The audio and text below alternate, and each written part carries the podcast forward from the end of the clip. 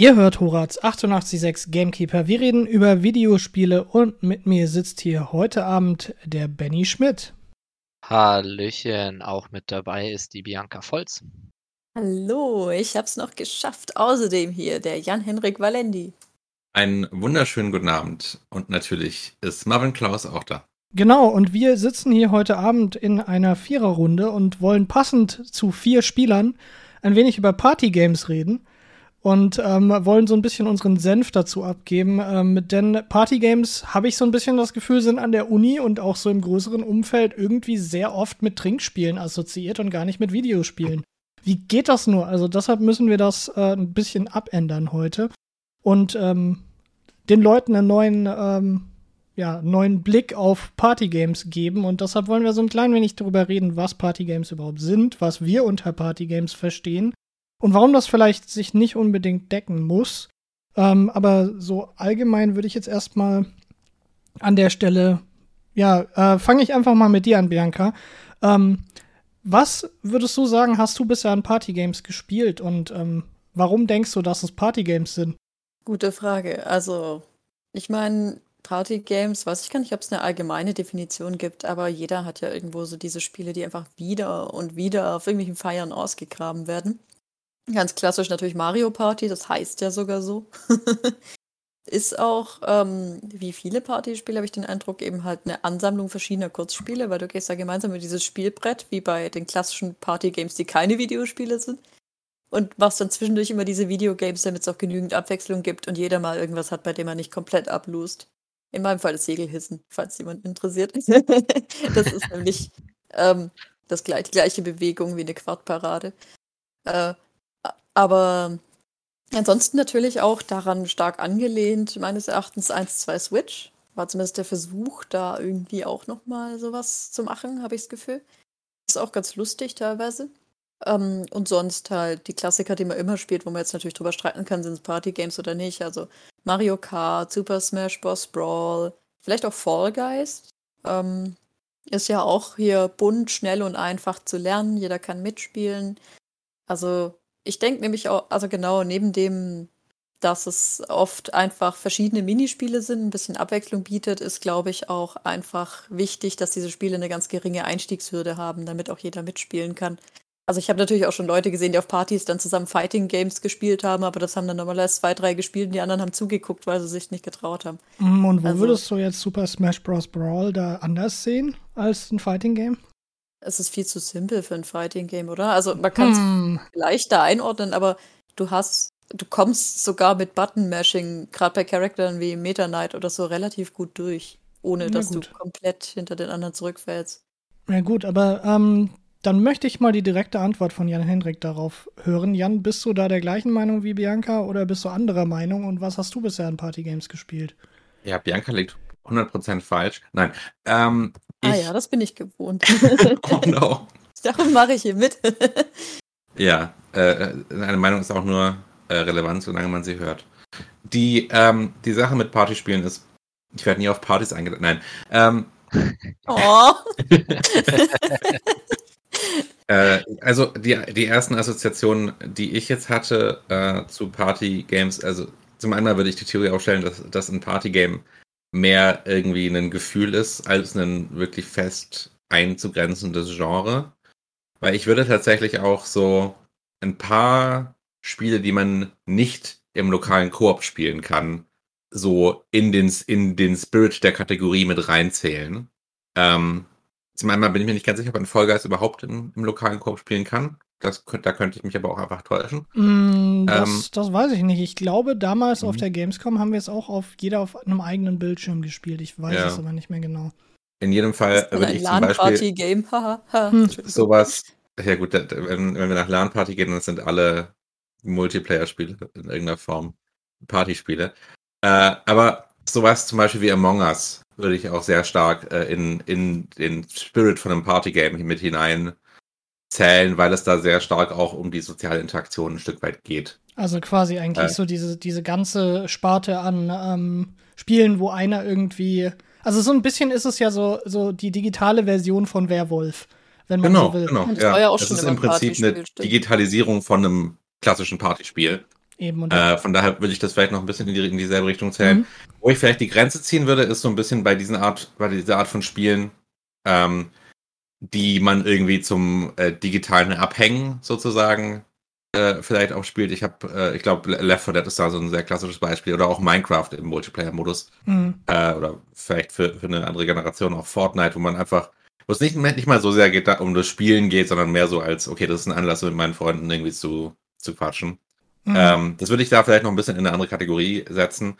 Eine, ein, ein Spielegenre, was ich aber hier noch unbedingt mit reinnehmen möchte, ist, sind die Jackbox, Jack, Jackbox Party Packs dieser Welt.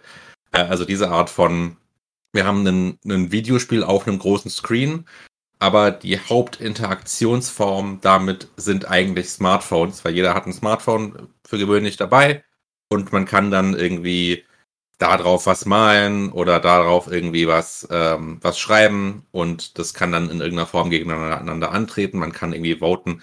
Das ist so eine klassische, so Minispielsammlung, aber eben ein bisschen mit einem anderen, äh, mit einer anderen Bedienoberfläche als jetzt ein Mario Party oder so.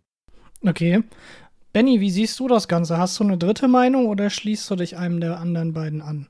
Mm, Ja, also eigentlich kann ich mich so dem Mix aus beiden eigentlich ungefähr anschließen. Ich finde einfach, dass bei Party-Games es vor allen Dingen darauf ankommt, dass man ähm, so ein bisschen die Stimmung, sage ich mal, lockert und ähm, so, so, so eine Konzentration irgendwie auf das Spiel lenkt, die aber nicht groß ist, also dass menschliche Interaktion immer noch möglich ist. Also keine Ahnung, sei das jetzt über Online wie in Among Us, wo du zwar zwischendurch nicht redest, so gesehen, ähm, und eher so deinen Aufgaben nachgehst, aber dann eben diese Interaktion in diesen Diskussionsrunden, sage ich jetzt mal, ähm, dann doch irgendwie total gegeben ist und ähm, dann aber auch manchmal so ein bisschen anderer Quark irgendwie dann zwischen reingelabert wird. Oder bei Super Smash, was glaube ich auch deshalb vor allen Dingen eher Partygame als reines ähm, Beat'em Up ist, ist, dass du halt auch einfach dich zu acht davor setzen kannst und dann halt irgendwie vielleicht einer richtig gut ist und immer gewinnt, aber sich die anderen vier halt irgendwie untereinander immer kloppen und mit dem Effektgewitter es halt irgendwie trotzdem cool ist und Spaß machen kann. Ähm, nicht so wie bei, keine Ahnung, Mortal Kombat, wo du halt Da immer nur eins gegen eins hast. Da hattest du gerade aber einen richtig krassen Playerschwund bei den äh, acht Leuten, wo plötzlich vier Leute schlecht sind und einer gut. Ja, die anderen drei, die, die sind schon äh, vom Stuhl gefallen. Nee, keine Genau. Ahnung, da hast du recht. Ähm, Nee. Ja, also das ist irgendwie so ein bisschen so dieses Ding, was für mich Partygames ausmachen, egal ob jetzt online oder offline, so dass man quasi dieses, ähm, dieses Zwischenmenschliche hat und nicht nur die, keine Ahnung, wenn ich jetzt mit jemandem Counter-Strike zock, ähm, dann rede ich zwar vielleicht mit der Person auch, aber es ist halt eher so ein, ähm, okay, der Gegner ist bei A, Mhm. und dann wird irgendwie so ein bisschen quasi mehr über die anderen geredet als über sich oder so die, die Interaktion ist irgendwie nicht so zwischen den Menschen, sondern eher die Menschen interagieren über das Spiel miteinander, so Mhm. wisst ihr, wie ich das ausdrücken will.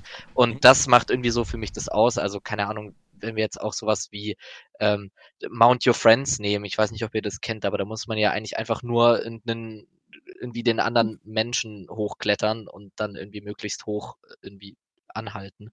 Okay. Und ähm, ja, also da, da muss man quasi die Arme und Beine mit den einzelnen Knöpfen steuern. Das ist so ein bisschen wie HIFO, nur dass es halt einfach da eine Ziege ist und man dann nacheinander auf diese Ziege hochklettert und einen immer höheren Tour macht. Und ähm, Natürlich. Äh, Natürlich, klar, was denn sonst? Und da entstehen halt eben auch einfach dann witzige Situationen, witzige Konversationen, über die lacht man dann. Ähm, gut, man sitzt im Normalfall dann auch zusammen vor dem Bildschirm, aber auch online funktioniert das echt gut mit dem Remote Play.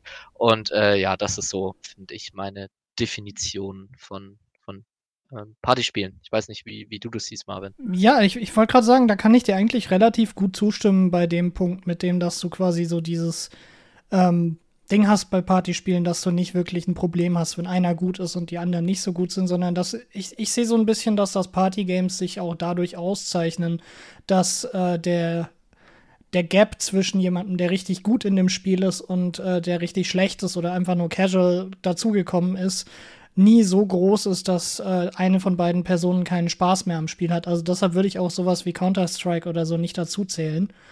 Weil ich da halt einfach das Gefühl habe, wenn alle schlecht sind, dann kann es Spaß machen. Wenn alle gut sind, kann es auf eine andere Art Spaß machen, weil du dann halt diese Competition hast. Aber wenn halt einer richtig gut ist und die anderen super schlecht, dann äh, sind immer die salty, die nicht im Team von dieser guten Person sind. Oder Ähm, noch schlimmer, alle gut und einer schlecht. Ja, oder das. Weil das, Ja. das, das gleiche Problem hast du ja auch bei gerade so Sachen wie ähm, bei irgendwelchen MOBAs oder so. Also gerade wie Dota oder League of Legends, da hast du es ja auch. Deshalb würde ich das auch nicht als Partygame sehen, sondern äh, halt auch eher so in Richtung E-Sports zählen. Und deshalb äh, würde ich auch sagen, Partygames sind für mich eigentlich alle Spiele, wo du jederzeit ein- und aussteigen kannst beim Spielen, wo du jederzeit einfach deinen Controller an jemand anderen weitergeben kannst und dass das Spielgefüge nicht äh, massiv dadurch beeinträchtigt. Also gerade sowas wie äh, Mario Kart, Mario Party, eigentlich so ziemlich die ganzen Nintendo-Spiele, die irgendwie auf diese auf diesen Multiplayer-Couch-Koop-Aspekt ausgelegt sind, auch gerade sowas wie Overcooked oder ähm, ja, äh, gerade auch so irgendwie ähm, ja, diese ganzen Spiele, die halt irgendwo in sich geschlossen ähm, nicht länger als, würde ich jetzt mal sagen, eine Viertelstunde pro Runde gehen, dass du auch wirklich einfach sagen kannst, okay, wir machen nach der Runde Ende oder wir haben jetzt irgendwie doch noch Bock, eine Stunde länger zu spielen oder wir tauschen jetzt die Plätze und jemand anderes spielt mit dem Charakter weiter, wo es dann halt wirklich so, so mehr darum geht, um das Spielerlebnis und nicht wirklich darum, dass einer gewinnen muss. Viertelstunde. Ich glaube, du überschätzt, äh, du unterschätzt gerade einfach, wie schlecht wir in HIV sind. Stimmt, wir haben mal in, in HIV für ein Level irgendwie eineinhalb Stunden gebraucht. Ja, das war sehr, sehr lang. Nur weil wir die Münze wollten, ey. ja. Aber, aber es ist halt. Ja, vor allem haben wir versucht, stimmt, das war doch das, wo wir versucht haben, Benny zur Münze zu furzen und das einfach nicht funktioniert. Ja, Für Leute, die das Spiel nicht kennen, muss das sich jetzt sehr komisch anhören. Umso aber das besser. ist, das ist auch so eine Sache äh, an, an äh, Partyspielen, glaube ich. Dass sie Mhm. sich sehr oft sehr komisch für Leute anhören, die das Spiel nicht kennen. Aber das, Also- ist, das ist ja gerade auch so ein bisschen was, was man auch bei Partyspielen sieht, die nicht Videospielformat sind. Also gerade sowas wie Werwolf oder so, wenn du da nicht das mal gespielt hast oder das dir wirklich ausführlich erklären lässt, dann bist du auch irgendwie erstmal irritiert, weil du dir denkst, so, hä, und was hat jetzt irgendwie, ähm, keine Ahnung, das kleine Kind oder der, der verrückte alte Mann mit dem Werwolf zu tun und warum gibt es eine Biene? Hey, das ist eine Hausrolle. Ja, die Biene ist eine Hausrolle, aber der Rest, den gibt es. Und äh, also gerade so Sachen, also du hast es ja bei Partyspielen eigentlich immer, dass du irgendwie ähm, zwar das Gefühl hast, wenn du es das erste Mal spielst, dass alles so ein bisschen überfordernd ist, aber ähm, ich habe so ein bisschen auch das Gefühl, dass du jedes Mal, wenn du wieder anfängst, irgendein Partyspiel zu spielen, wieder aufs Neue diesen Punkt hast, wo du dir denkst, hä, ich bin komplett überfordert, gerade bei zum Beispiel Overcooked. Ähm, das lebt so ein bisschen davon, dass du diesen, diesen Chaos-Faktor hast und der, der macht ja auch so ein bisschen, dass das alle Spaß haben. Weil du halt Ein einfach, Chaos-Faktor ist auch ein sehr, sehr wichtiges Kriterium für, Mhm. für ein gutes Partygame. weil das halt einfach die Spieler dazu zwingt, irgendwie zu improvisieren. Also ich glaube, Partygames zeichnen sich auch einfach so ein bisschen dadurch aus, dass so viele Faktoren in diesem Spiel drin sind, dass du es gar nicht wirklich erlernen kannst, in Anführungszeichen. Also du kannst ein Partygame im Idealfall, es gibt sicher Leute, die da irgendwie äh, zigtausende Stunden in Partygames stecken, um das irgendwie perfekt zu können oder so. Aber ähm, Partygames sind ja eigentlich immer darauf ausgelegt, dass man irgendwelche dummen Leichtsinnsfehler macht oder irgendwelche Sachen passieren, die so nicht vorgesehen waren und man dadurch halt quasi Situationskomik erzeugt. Oder dass du halt wirklich, also das ist ja zum Beispiel mal bei Mario Party der Fall. So, du kannst noch so gut sein in diesen Minispielen. Wenn der Zufallsgenerator, aka der Würfel, äh, dir am Ende irgendwie einen Strich durch die Rechnung macht oder irgendwas Blödes passiert, dann bist du, bist du trotzdem irgendwie. Es ist kein wirklich skillbasiertes Spiel. Das ist, das ist ganz witzig, ähm, weil ich vor einem Jahr oder zwei Jahren ganz viel Langeweile hatte und dann irgendwann nachts um drei wieder auf den komischsten YouTube-Videos gelandet bin. Und da, es gibt tatsächlich einen YouTube-Kanal, der ähm, sehr exzessiv äh, Mario Party-Spiele spielt, die es auf jeglichen Konsolen gibt und die dann immer probiert, auf dem allerhöchsten Schwierigkeitsgrad zu schaffen. Und es halt total dämlich ist, weil es teilweise Karten oder Modi gibt, wo es dann am, zum Beispiel an irgendeinem Punkt nicht mehr weitergeht, bevor du nicht eine 5 würfelst. Und du kannst dann quasi davor jedes Spiel gewonnen haben und dann würfelt er zehn Runden hintereinander keine 5 und der erste Computer würfelt direkt mit dem ersten äh, Wurf eine 5 und zieht wieder an ihm vorbei, nachdem er am Anfang alles gewonnen hat, was dann auch nicht mehr so einfach ist. Und er ist halt dann total sauer und regt sich übelst auf und das ist halt eben das Ding, ne, bei solchen Partygames, dass eben genau sowas ist. Du kannst noch so gut sein, wenn es dann halt im Zufallsfaktor nicht läuft, dann läuft's halt auch meistens nicht. Und da würde ich, Ich sagen, an dem Punkt, an dem Punkt würde ich sagen, was Zufallsfaktor angeht, lass doch mal den Zufall entscheiden, was für Musik wir jetzt spielen. Oh, bitte nicht. das ist auch noch zufällige Musik. Ja, wir spielen jetzt einfach Quelltonmusik. zufällige Musik. In der Hinsicht wünsche ich euch damit jetzt viel Spaß und ähm, ich hoffe, euch gefällt die Musik und wir hören uns hier gleich wieder bei Horaz 886 Gamekeeper. Bis gleich. Ihr hört Horaz 886 Gamekeeper. Wir reden über Videospiele, sind zurück aus der Musikpause und mit mir sitzt hier heute Abend der Jan-Henrik Valendi. Ich rede auch über Videospiele. Auch über Videospiele redet Bianca Volz. Naja, aber meistens sehr eingeschränkt. aber sehr coole Videospiele spielt normalerweise der Benny Schmidt. Weiß ich jetzt nicht, ob die so cool sind, aber sie funktionieren auch. Ich weiß nicht, funktionieren die Videospiele, die du spielst, auch, Marvin? Klaus? Oh, ähm, für gewöhnlich schon. Runde. die Außer, von Ubisoft. ja, außer, außer die von irgendwelchen Triple-H-Publishern, die sind normalerweise kaputt. Aber Ja, ähm, Marvin hat einen eingebauten Störsender. mhm. Entweder, entweder meine Spiele sind kaputt oder meine Hardware-Teile sind kaputt. Eins von beidem, sucht's euch raus. Ähm, Ich Ja, möchte beides daran erinnern, dass mein PC einen Bluescreen hatte, nachdem du ihn mit dem Knie angetippt hattest. ja. Musst du auch erstmal hinkriegen. Aber, ähm, hassen diesen Trick. Nicht nur Hardware-Entwickler, sondern auch Leute, die bei Partyspielen gewinnen und äh, denen ich diesen Sieg nicht gönnen möchte. Aber äh, da sind wir auch gleich beim Thema, denn wir reden heute über Partyspiele und haben jetzt so ein bisschen schon ähm, mal von unserer Perspektive aus erzählt, was wir so unter Partyspielen verstehen, was wir da irgendwie selber schon gespielt haben und äh, wollen in die Richtung jetzt auch noch ein klein wenig weitergehen. Und zwar in der Form, ähm, dass wir so ein klein wenig darüber reden wollen, wie Partyspiele dann überhaupt vermarktet werden und wo sie vermarktet werden. Und da ist uns aufgefallen, gerade ähm, in der Musikpause, tatsächlich, dass äh, sich da so ein bisschen ein Shift ergeben hat von dem, wie das äh, noch vor zehn Jahren oder eigentlich sogar noch länger, vor 15 Jahren war. Ähm, weil uns aufgefallen ist, dass gerade so Sachen wie äh, die ganzen Partyspiele, die man auf der PlayStation 1 und 2 spielen konnte, also gerade wenn man das als Partyspiele eben ansieht, ähm, wie zum Beispiel jetzt Bass Jungle Party, was Bianca vor allem aufgefallen ist, ähm, von der PlayStation vollkommen verschwunden sind und irgendwie die komplette, äh, den kompletten Übergang hin zu den Nintendo-Konsolen gemacht haben. Und Nintendo irgendwie so die einzige Konsole ist, die, oder nicht Konsole, sondern die einzige Firma, die Konsolen herstellt, die sich wirklich noch auf diesen äh, Familienspiele, Partyspiele-Fokus einlässt und äh, dafür auch explizit neue Sachen entwickelt. Ähm, Wir haben ja sogar Switch Online für Familie. Das heißt, wir mussten extra Kinder erfinden. Ja.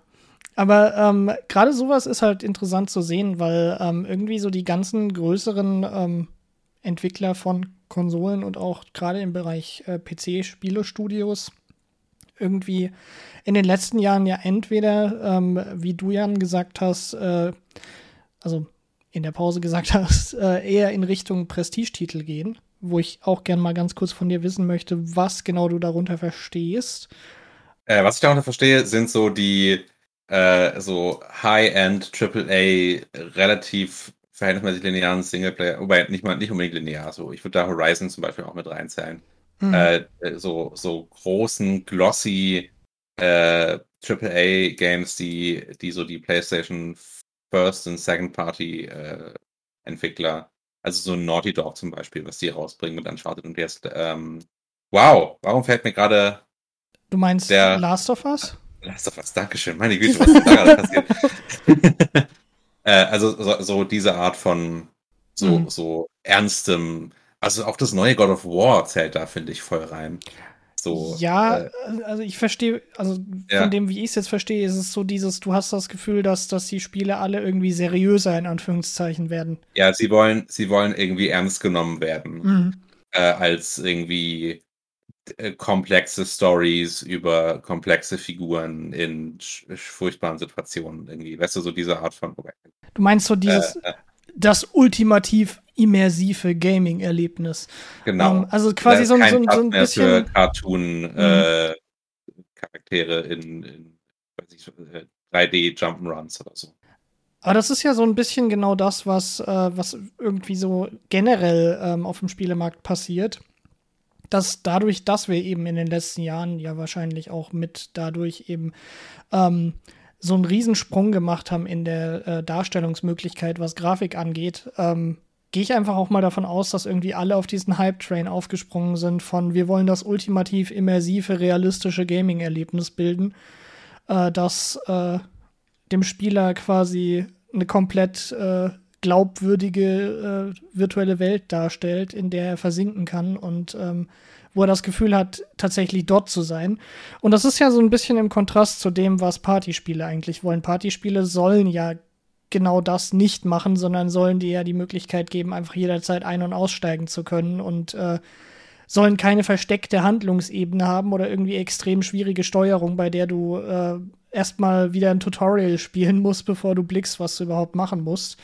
Ähm, sondern sollen ja dazu da sein, dass selbst deine Oma mal den Controller in die Hand nehmen kann und irgendwie drei Tasten drücken muss insgesamt im ganzen Spiel und äh, damit die komplette Charaktersteuerung machen kann. Also gerade sowas, wenn ich mir jetzt zum Beispiel Mario Kart anschaue. Mario Kart kannst du ja sogar mit einem von den beiden Hälften vom Switch-Controller spielen. Also ja, in ja. der Hinsicht. Ähm, Sehr niedrigschwellig. Eben. Du musst nur Gas Ja. geben können, bremsen können, dein Item werfen können und sonst musst du Links, einfach rechts. nur links, rechts und vielleicht noch hüpfen. sogar, gibt's nicht sogar auch, also ich weiß gar nicht, in, in verschiedensten Spielen gibt es das ja mittlerweile. Ich weiß nicht, ob das Mhm. auch in Mario Kart nicht mittlerweile so ist, aber da gibt es auch, auch Sachen wie Autodrift und sowas. Genau. Ähm, und Also- in, äh, auch, auch bei FIFA oder so zum Beispiel haben die ja sowas auch probiert ähm, zu integrieren, um es äh, nicht nur auch einsteigerfreundlicher zu machen, sondern eben auch für solche Abende ähm, Mhm. zugänglicher zu machen. Irgendwie, ich glaube, zwei Tastenspiel oder so heißt es, die Steuerung. Da, da hast du dann irgendwie nur noch äh, Viereck und X oder so und der Rest macht es quasi selber. Ob das jetzt ein hoher Pass ist, ein flacher Pass, ein Schuss, eine Flanke, keine Ahnung.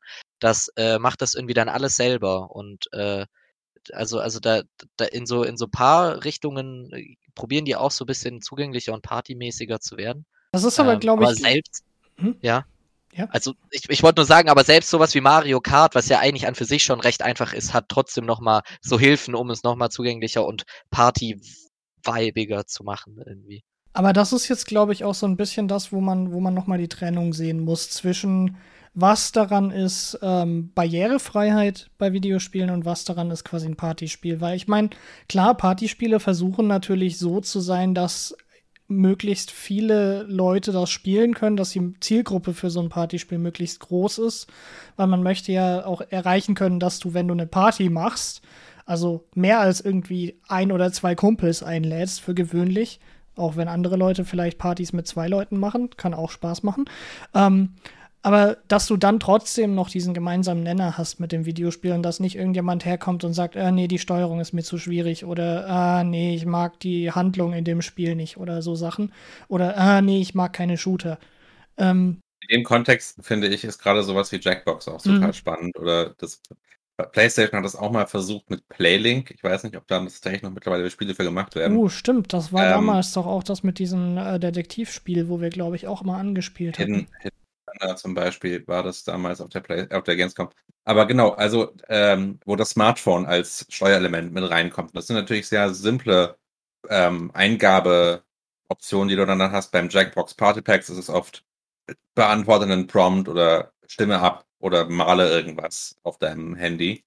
Und so, das sind, ich glaube, das, Smartphone ist wahrscheinlich so mit das, die am weit verbreitetste Eingabemöglichkeit, die es momentan gibt auf der Welt. So, wenn du auf einer Party bist, ist die Chance relativ hoch, dass die Leute wissen, wie man einen Controller bedient.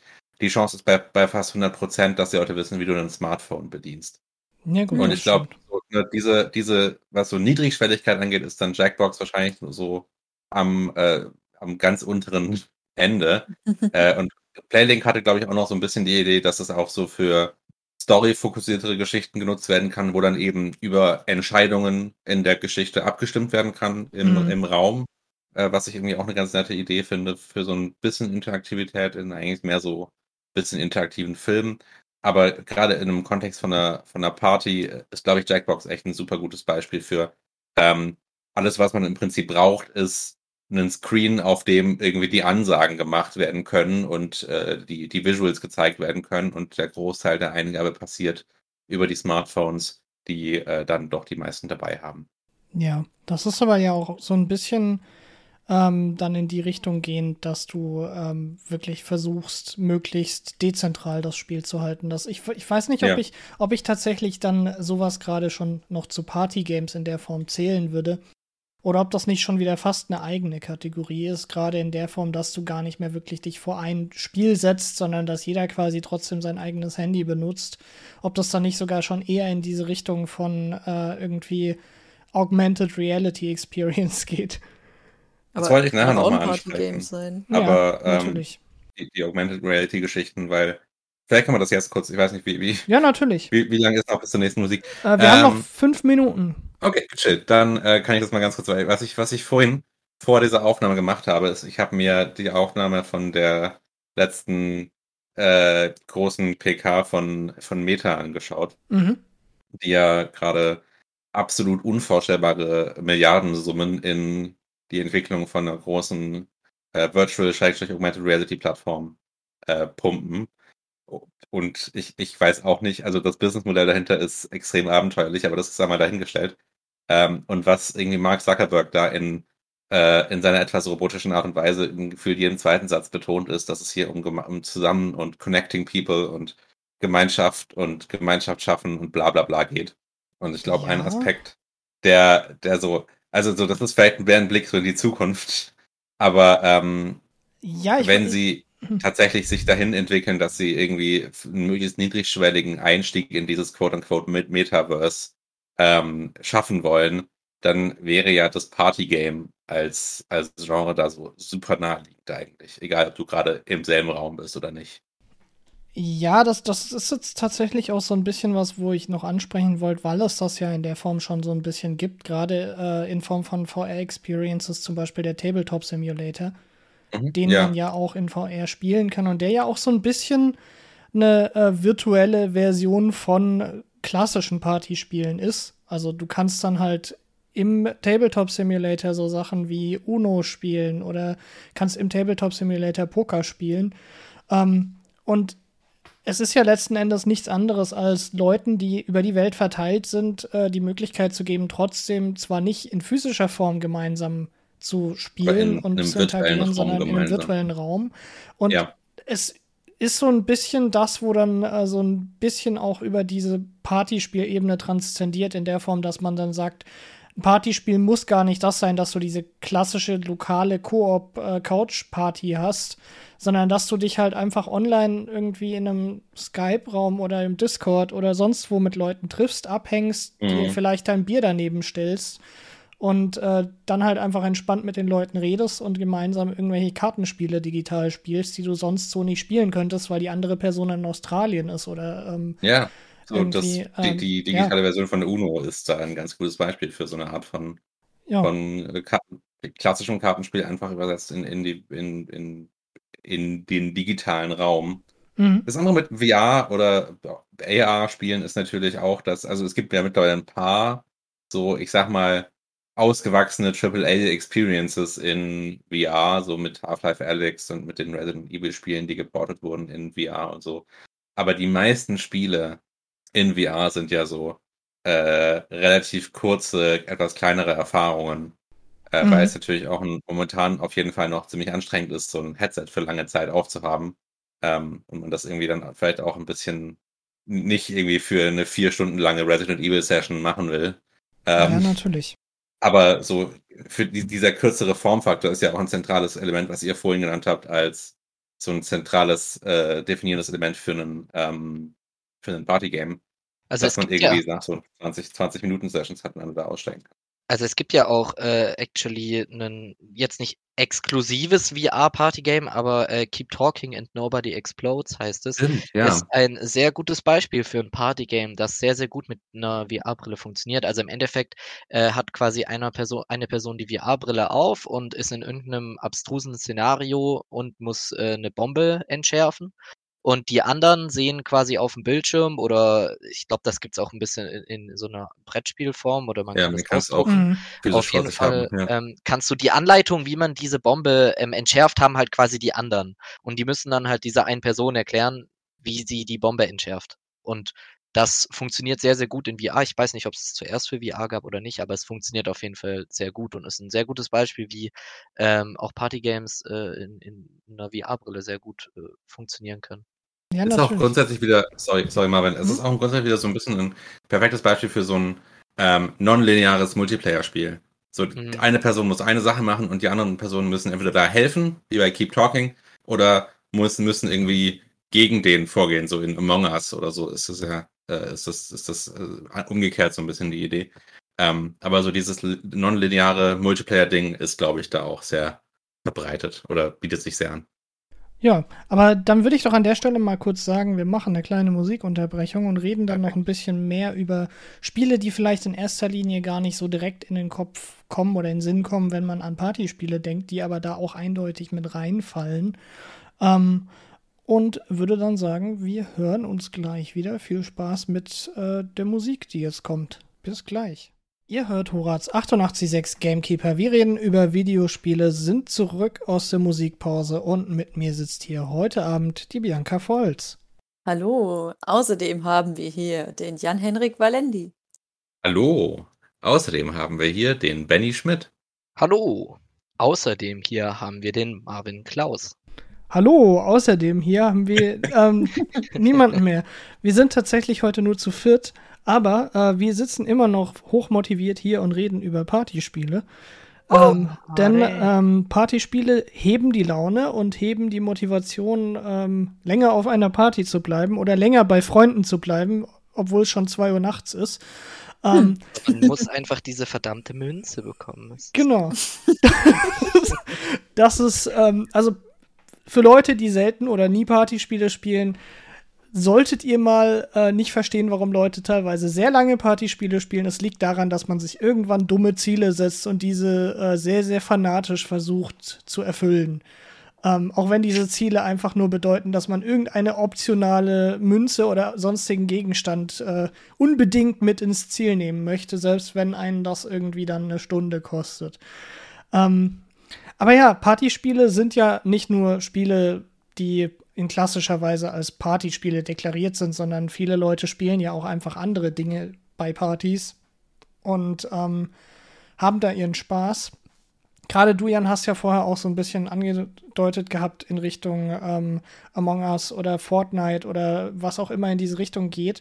Gibt es ja äh, zuhauf Spiele, die so ein bisschen dieses Spielprinzip von Partyspielen emulieren, aber gar nicht wirklich den Anspruch haben, wirklich als Partyspiel wahrgenommen zu werden. Gerade sowas, wo ich jetzt zum Beispiel auch dran denken muss, als du es vorher gesagt hast, ist ähm, Trouble in Terrorist Town zum Beispiel. Aber ja, das ist ja eigentlich wie Among Us. Ja, eben. Es ist, es ist ja quasi so dieses, es sind diese ganzen Spiele, die ähm, so ein bisschen wie zum Beispiel Werwolf sind oder ähm, Spiele, die halt dieses klassische Prinzip irgendwo auch haben von ähm, irgendwelchen Kinderspielen. Ich meine, du hast ja teilweise auch irgendwie Spiele, ähm, wie jetzt zum Beispiel das Platoon oder so, die ja auch so ein bisschen in dieses Prinzip von ähm, irgendwie Völkerball oder Räuber und Gendarmen und so weiter reingehen, was ja für jedes Kind irgendwie so ein Standardspiel ist, was man zumindest mal in der Schule gespielt hat und was dann in der digitalen Form sich halt auch anbietet, weil jeder das Prinzip davon versteht. Du musst jemandem nicht erklären, dass er die andere Person mit Farbe voll machen soll, ähm, bei Splatoon, sondern das ist irgendwo selbsterklärend, dass wenn dein Bereich aus Farbe größer ist, dass du dann gewinnst. Ähm, so, das ist so ein bisschen das, was ich auch unter Partyspiel verstehe, obwohl es im klassischen Sinne ja gar keins ist, nämlich das, dass du Spiele hast, die quasi so selbsterklärend sind, dass jeder ohne jegliches Vorwissen da einfach mit einsteigen kann und quasi durch ähm, Common Sense so ein bisschen oder eben Weltverstand von unserer realen Welt ähm, eindeutig weiß, was er in dem Spiel schon zu tun hat. Die Idee von, äh, von diesem, wir, wir nehmen äh, quasi ein klassisches Party oder auch irgendwie Schulhofspiel und übersetzen das ins Digitale ähm, und bieten damit ein Stück weit auch einen Raum für so eine Art digitaler Party oder einer digitalen Zusammenkunft. Hat natürlich im Kontext von Corona auch nochmal massiv an Appeal gewonnen weil man eben dieses, okay, wir hocken uns auf die Couch gemeinsam, vielleicht nicht mehr so einfach hat erreichen können. Aber wir hocken uns in Discord und zocken Among Us gemeinsam, war sehr einfach zu erreichen. Ja, das hat ja auch erklärt, warum 2020 Among Us plötzlich sehr, sehr beliebt geworden ist. Exakt. exakt. Es Ja. war auch irgendwie so ein bisschen so das, das, das Ersatz-Socializen, weil man irgendwie, Ja. ich weiß nicht, wie es euch ging, aber ich hatte dann so, war ich auf einmal auf acht verschiedenen Discord-Servern, weil irgendwie jedes Mal auf einmal eine neue Person dabei war und dann äh, hat man die irgendwann mal reingeschrieben auf den Server, ja, wer hat Lust auf Among Us und dann äh, hat die geschrieben, ja, wir spielen gerade aber auf einem anderen Server mit anderen Leuten und dann waren wir irgendwie auf dem und hatte irgendwie gefühlt trotz Corona in zwei Wochen digital 30 neue Leute kennengelernt. Und irgendwie das ist, finde ich, auch so ein, so ein sehr wichtiger Punkt bei so Party-Games, dass es einfach super schnell gehen kann, dass man irgendwie mit Leuten in Gespräch kommt oder irgendwie sofort auch ein Gesprächsthema drüber hat. Also wenn ich so an äh, irgendwelche Partys zurückdenke, wo man dann irgendwie Mario Kart gespielt hat und irgendwie eine Stunde später ähm, nach zwei Bier oder so sagt man, ey komm, wir spielen noch mal eine Runde, weil vorhin war es so witzig und auf einmal redet man erstmal fünf Minuten darüber, wie witzig es war, dass man dieses Spiel gespielt hat. Und das Mhm. finde ich ist irgendwie auch immer so eine coole Sache und so ein Merkmal von so Party-Games, Es ist, Weil- war man schnell reinkommt, ja. Es ist, glaube ich, auch so ein, so ein bisschen dieses Phänomen, dass, äh, dass manche Leute dann Partygames spielen können, gerade zum Beispiel wieder bei Mario Kart hatte ich das auch, das haben wir damals bei uns bei der ersten Einweihungsfeier gespielt, hatte irgendjemand aufgebaut in einem der Vorlesungsräume und ähm, wir haben tatsächlich die Hälfte dieser Feier in diesem Raum verbracht und haben einfach mit Leuten mitgefiebert, die Mario Kart gespielt haben. Wir saßen da in den, in, in den ganz normalen Reihen hinter den Leuten, die saßen in der ersten Reihe, haben gespielt. Wir saßen alle quasi wie so, äh, wie so ähm, Kinopublikum in diesem hochwärts gehenden Saal und haben einfach zugeguckt und haben mitgefiebert, dass äh, Leute nicht irgendwie bei der Rainbow Road runterfallen und so Sachen. Und das hat halt enorm Spaß gemacht. Ich meine, klar, viele Leute verstehen unter Party irgendwie, ja, äh, keine Ahnung, tanzen, sich besaufen und ähm, ich weiß nicht, was Leute sonst noch so auf Partys machen. Ich bin dazu einfach äh, vermutlich die falsche Person, aber ähm, ja, für uns war das dann viel spaßiger, als wirklich dann irgendwie im Hauptraum, also in der Aula zu sein und diese ewig laute Musik zu haben. Ähm, das war einfach irgendwie, ja, so ein bisschen die eigene Party dann. Und irgendwo ist es ja auch so, dass Partyspiele oft dazu führen, dass du, ähm, wenn einfach random jemand so ein Partygame anfängt und äh, fragt, wer hat Bock mitzumachen, dass dann meistens das einfach dazu führt, dass du quasi eine Party daraus generierst, dass plötzlich jemand ein Partyspiel spielt. Also, dass du quasi so eine eigene Gruppierung wieder aufmachst, wo Leute dann zusammenströmen, um dieses Spiel anzuschauen oder mitzuspielen. Und es fast so ein bisschen dieses Ding hat von ähm, so klassischen Dingen, äh, wenn du irgendwie auf der Straße ein paar Leute hast, die Basketball spielen und die voll gut dabei sind und dann plötzlich so, sich so eine Menschenmenge drumherum bildet, die einfach zuguckt und Spaß hat beim Zuschauen. Und sowas können, finde ich, Partygames besonders gut. Also klar, es macht natürlich auch Spaß, irgendeinem Let's Player zuzuschauen, aber da ist es dann meistens so, dass du nicht einfach mittendrin einschalten kannst und dir dann denkst, hä, um was geht's jetzt in diesem Spiel? Oh, okay, der spielt das, aber oh nein, jetzt werde ich gespoilert. Ähm, sondern dann ist es halt einfach so dieses, du verstehst, was das Ziel von diesem Spiel ist. Gerade zum Beispiel wieder bei Mario Kart, die Leute sollen an erster Stelle durchs Ziel fahren oder auch bei FIFA. Du sollst ein Tor schießen und da kannst du mitfiebern, weil du weißt, was das Ziel ist, weil du ähm, quasi die Spielmechanik durchsteigen kannst, ohne dass du es selber gespielt haben musst. Und ich glaube, das ist auch so ein bisschen generell dieser Aspekt von Partyspielen, dass quasi selbst die Leute, die nicht aktiv spielen, auch ihren Spaß dabei haben können. Darum hatte ja Amtor damals auch Fall Guys gewählt, weil er wusste, dass es zugänglich ist. ja, klar. Ähm, ja, aber es ist schon es ist immer so diese Situation, äh, hey, willst du mal den Controller nehmen? Nein, danke, ich habe Freude dabei zuzugucken. Oh, spiel doch, ich will auch mal was essen. Ja. Es ist, es ist vor allem auch immer so ein Ding dann von, äh, ach komm, wer spielt noch eine Runde und ähm, es ist vor Letzten allem. Endes. Hm? Ja, sorry, Marvin, go Ja, ahead. ja, kannst ruhig Achso, nee, ich wollte nur sagen, letzten Endes ist aber auch ein Partyspiel, was man zu einem Partyspiel macht. Mhm, natürlich. Ähm, ich trage mich gerade schon die ganze Sendung mit, der, mit dem Gedanken, dass, ähm, dass es bestimmt eigentlich auch eine ganz gute, ein ganz gutes Partyspiel mit der richtigen Crowd wohlgemerkt wäre, ähm, zu versuchen, gemeinsam einen Point-and-Click-Adventure zu spielen. Weil ich bin jemand, der bei Point-and-Click-Adventures immer wahnsinnig schnell frustriert aufgibt, wenn er nicht Mhm. innerhalb der, letzten fünf Minuten oder so äh, auf die Lösung kommt. Aber das quasi zu crowdsourcen und da gemeinsam dran zu rätseln, ich glaube, ich würde sowohl den Frust an so einem Point-and-Click-Adventure ganz schön nehmen und gleichzeitig zu einer ganz coolen gemeinschaftlichen Erfahrung beitragen. Was du da gerade ansprichst, ist ja aber auch so ein bisschen was, was es nicht in dem Kontext von Partyspielen direkt, aber wenn man sich mal überlegt, eigentlich schon im Kontext von Partyspielen gibt. Nämlich, dass es ja gerade so ähm, Sachen gibt, wo dann KI gesteuert, irgendein Spielcharakter gesteuert wird, aber die Leute, die im Chat sind, quasi durch das, was sie schreiben im Chat, den Charakter steuern. Also, oh, so Twitch Plays Mario genau. Genau, mhm. in die Richtung. Das ist ja letzten Endes auch eine Gruppeninteraktion mit einem einzigen Spielcharakter. Und das ist letzten Endes ja auch nichts anderes als ein Partygame, weil du einfach eine Gruppe von Menschen hast, die Freude daran haben, diesen einen Charakter zu spielen. Und äh, die sich wahrscheinlich vor Lachen bepissen, weil der Charakter nur im Kreis rennt und irgendwie ständig in Abgründe hüpft. Oder äh, irgendwelche wichtigen Quest-Items wegwirft oder äh, sonstiges Zeugs, weil halt die Leute im Chat einfach, äh, ja, dumme Gruppenmentalität entwickeln. Ähm, und das ist ja aber auch generell so ein bisschen das mit Partygames, was ich äh, irgendwie das Gefühl habe, dass Partygames sich immer wieder selbst neu definieren.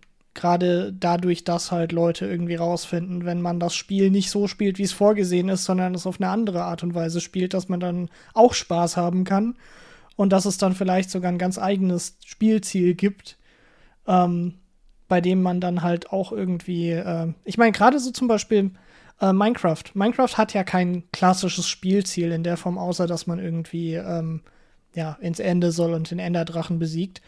Ähm, aber letzten Endes war Minecraft ja auch so ein bisschen der Ursprung der äh, Battle Royale-Spiele, wenn man so möchte.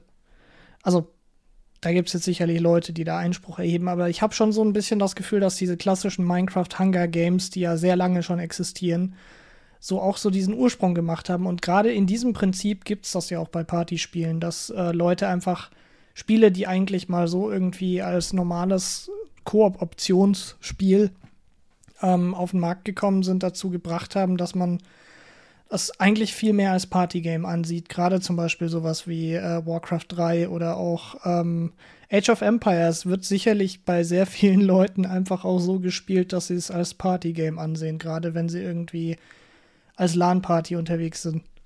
Ja. Hauptsache eben, es bleibt irgendwie zugänglich für die Leute und man kann gemeinsam drin Unfug bauen. Also eigentlich braucht es echt nicht viel für so ein Partyspiel, wenn man nur kreativ ist. Ja. Ja. So schön, genau. als erkennt ich meine, selbst, selbst ein Animal Crossing lässt sich als Partyspiel spielen. Ich meine, Bianca und ich hatten unseren, unseren Spaß dabei, uns einfach wie wild Emotes an den Kopf zu werfen in Animal Crossing. Oder Wir standen einfach ungelogen irgendwie 20 Minuten auf der Brücke nebeneinander und haben äh, äh, äh, äh gemacht. ja, zu dritt oder zu viert ist dann natürlich noch lustiger. Da ist es eigentlich ganz schön schade, dass zum Beispiel so ein Goat Simulator keinen lokalen Koop hat oder einen lokalen Multiplayer, weil ich glaube, ah, das, das wäre der Hammer. Sehr prädestiniert dafür, den ein oder anderen sehr spaßigen Abend ähm, auf der Couch mit anderen hm. zu versüßen. Und ansonsten also, hat es ja. eigentlich alle, alle entscheidenden Eigenschaften. Richtig, ja. Das ja.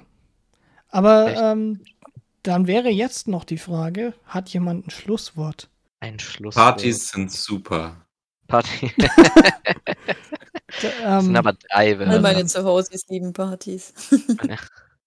nee, ich finde, ähm, ich bin sehr gespannt, was so die Zukunft an Party-Games bringt. Wir haben ja schon festgestellt, irgendwie früher haben so noch die vermeintlich großen Platzhirsche wie die PlayStation und auch irgendwie die Xbox mit äh, dann der Kinect und so sehr viel probiert, ähm, da auf diesen, diesen Partyzug äh, mit dem quasi davon zu düsen. Mittlerweile hat's ja, äh, hat's ja eher Nintendo in sich, die, die coolen äh, Party-Spiele rauszubringen, auch weil die Switch halt irgendwie sehr prädestiniert dafür ist. Ich weiß nicht, auf wie vielen Partys ich schon war, wo es am Ende hieß, Mensch, hättest du was gesagt, dann hätte ich meine Switch auch mitgebracht. Dann hätten wir das und das machen können. Ähm, das, ja, das können jetzt vielleicht nicht alle nachvollziehen, wir glaube ich aber schon mal auf jeden Fall. Ähm, und äh, ich, ich hoffe mal, dass äh, weiterhin die sehr coolen Ideen, die auch, die immer mehr Leute äh, ins äh, Leben erwecken werden, die ja ähm, jetzt auch anfangen, Videospiele zu entwickeln. Zumindest habe ich das Gefühl, dass dadurch, dass sowas immer zugänglicher wird, ähm, auch mehr Leute in den Genuss kommen, das selber zu machen oder in die Versuchung kommen. Und äh, allein sowas wie Heave Ho oder ähm, auch äh, Mount Your Friends ist gar nicht so schwierig und da werden bestimmt noch sehr viele sehr coole Sachen kommen und ich bin auf jeden Fall sehr gespannt drauf. Ja, da kann ich mich gerade für Indie-Entwickler sehr prädestiniert, solche Party-Games. Ja, Ja, da kann ich mich auch nur anschließen. Aber dann würde ich doch an der Stelle auch mal sagen, war es das von uns schon wieder für heute mit der Sendung. Ähm, wenn ihr das dann möchtet, könnt ihr natürlich auch unsere, unser Sendungsarchiv auf Soundcloud durchstöbern. Da findet ihr so ziemlich alle Gamekeeper-Sendungen. Einfach mal nach Gamekeeper suchen. Ähm, und am besten auch nach Horaz gucken, weil nicht, dass ihr irgendwelche Jagdbetriebe findet und denkt, hä, was hat das mit Spielen zu tun? Ähm, aber ansonsten denke ich mal, hören wir uns dann nächste Woche wieder am Freitagabend hier im Horaz und wir wünschen euch jetzt natürlich noch ein bisschen Spaß mit der Musik, ein schönes Wochenende und viel Spaß im neuen Semester und äh, viel Erfolg bei was auch immer ihr euch als Vorlesungen rausgesucht habt. In der Hinsicht, bis nächste Woche, schönes Wochenende und bis dahin auf Wiederhören. Ciao, Kakao. Tschüss. tschüssi. Horaz 886